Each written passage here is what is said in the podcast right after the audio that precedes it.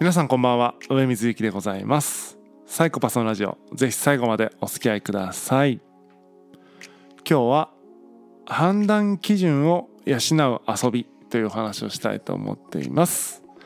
えー、僕はですね小さい頃、えー、まあ小学校高学年ぐらいまでかな、えー、よくですねランキングを作ってました。あの頭の中でね。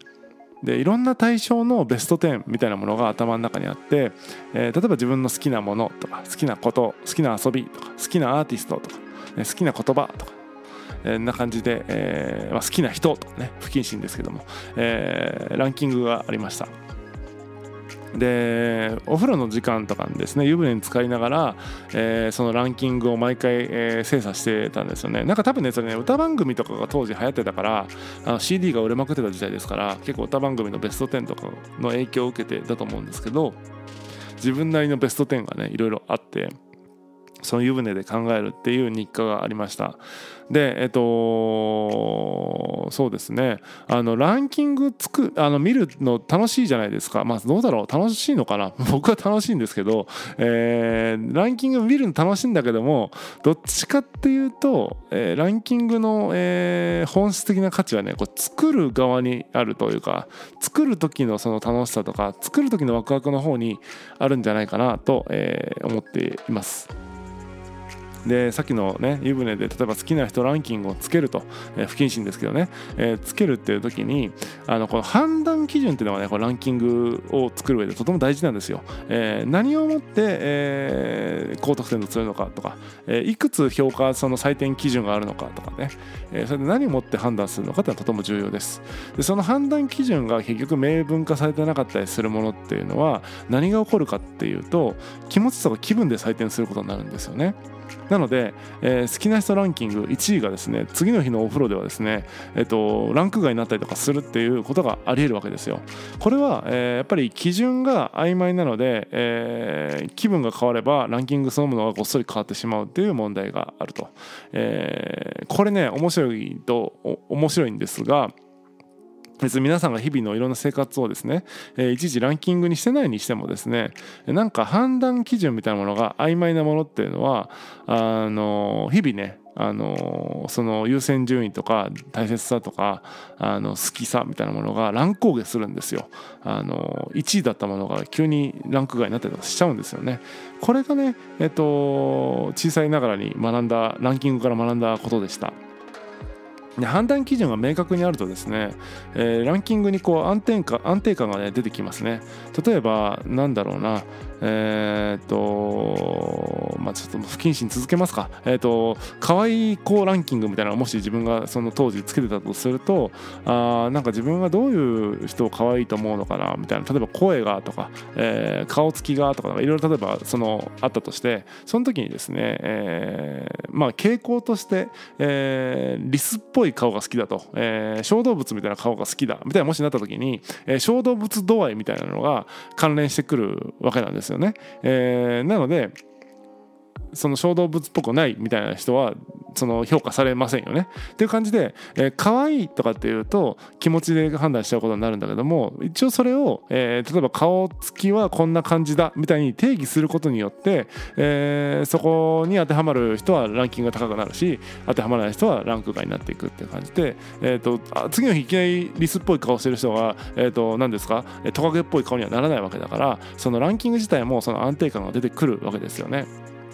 えー、ちょっと不謹慎なランキングだったんでもうちょっとなんか、えーと、ポップな方が良かったんですけども、えーまあ、そんな感じでですね、えー、基準が明確になると、え、安定感が出てくると。これはねえっ、となんだろうな生きていく上で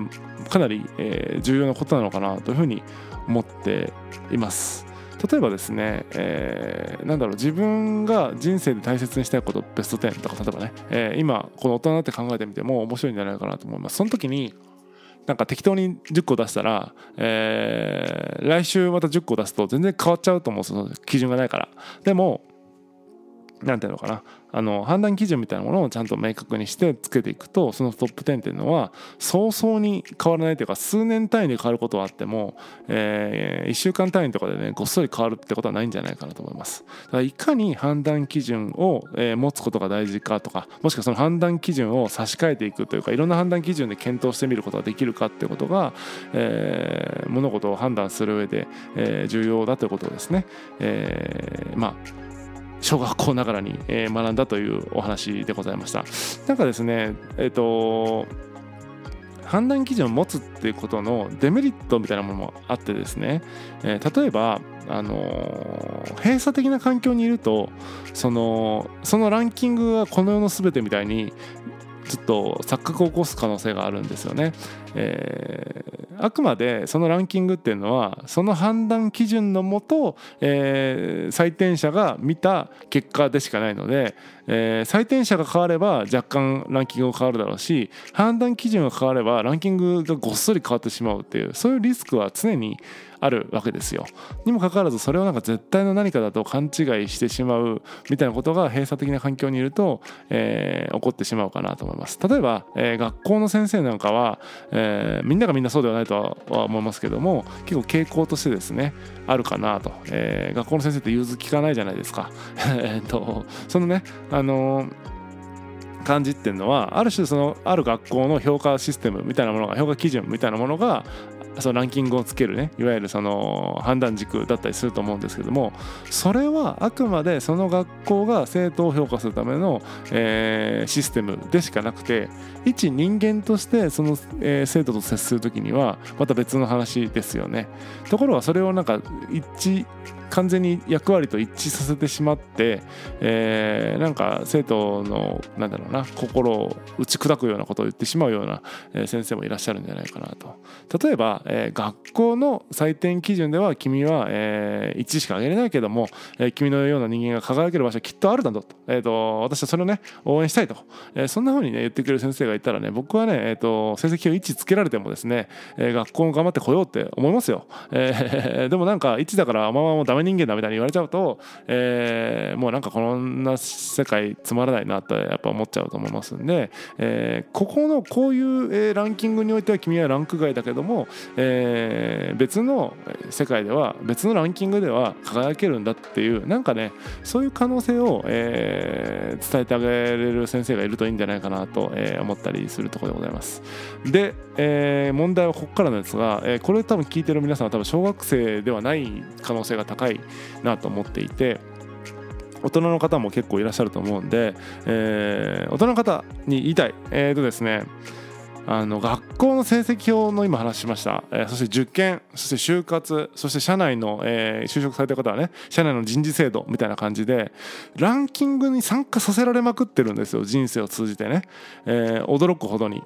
なんかよくわからないランキングに勝手に、え、評価基準というか判断基準があってそれに当てはめられて、え、60点50点ってつけられてるわけですよ。えー、こう考えていくとね、え、いかにこの人生そのランキング作ったもの勝ちかっていうね、えー、ことなんですね。ランキングに参加させられてばかりの人生っていうのもね、えー、なんだろうな結構そういう方も多いんじゃないかなと思います。で、えー、それ自体が別に悪いこととは言わないけども、えー、やっぱりそれは一評価軸でしかないからそなんかそこで評価されないからって腐る必要はないし自分は、えー、たまたまそのランキングではランク外なんだなっていうぐらいで、えー、ドライにね、えー、思えればいいんじゃないかなと僕は思いますね。あんましその人の評価みたいな勝手に人のランキングに入れなかったかって自分はダメなんだって思う必要はなくて、えー、その人の、えー、こういう判断基準のランキングには入れなかったんだっていうただそれだけのことですからえー、何も気にすることはないんじゃないかなと思います。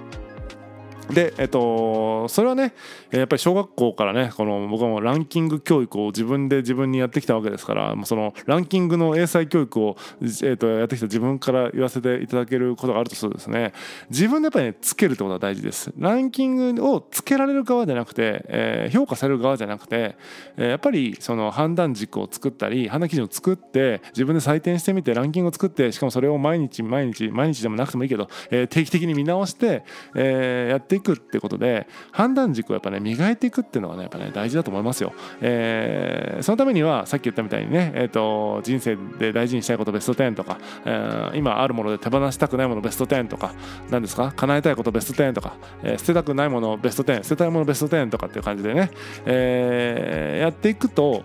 何を基準に捨てるのか何を基準に捨てないのかとか、えー、いうその判断基準を養うことにもなるし、あのー、評価してる人はこんな感じなんだなっていうのも、えー、体感できるんじゃないかなと思いますので是非やってみてほしいなと思います。で、えー、最後にですね生き方みたいなところにまでちょっと踏み込んでいきたいんですけども今の時代ってやっぱりその確実的なのではやっぱダメで、えー、個人のやっぱ時代になってきてると箱詰めのチョコレートの1個のチョコレートじゃなくてやっぱ一人一人がその単独のやっぱねその、えー、商品でないといけないというふうに思うわけですね。それはまあ商品って言っちゃうとまたこの、えー、経済社会に毒された感じになっちゃうからちょっと、えー、商品でなくてもいいんだけども、えー、いわゆるこうでないとダメだと僕は思うわけですね、えー、そのためにはあの既存のランキングの中でえー、自分は3位ですよみたいなことをアピールするよりも、えー、自分で勝手に、えー、軸を作ってですねその軸を世界にプレゼンしてその軸の、えナンバーワンですっていう立ち位置を確立するっていう、えそういう、えなんだろうな戦い方をしていかないとこれからの時代はそのランキングに参加させられる感じになっちゃうと、えー、厳しいですよね、うん、例えばあ YouTuber になりますっていう時にでも YouTube もねね結局今ランクなんかついてないけど登録者数とか再生回数とかなんとかって感じで結果ランキングみたいになっちゃってるわけじゃないですか。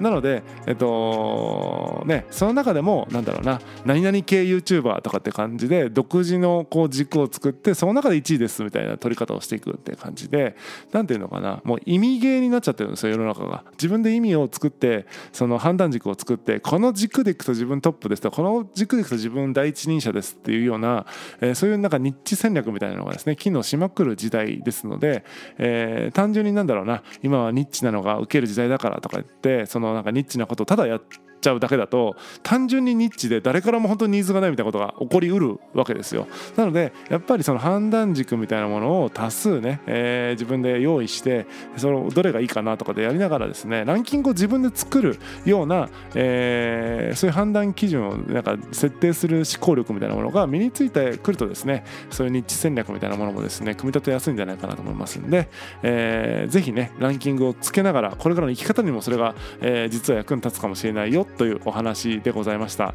えー、本日は以上でございます。またお会いしましょう。さよなら。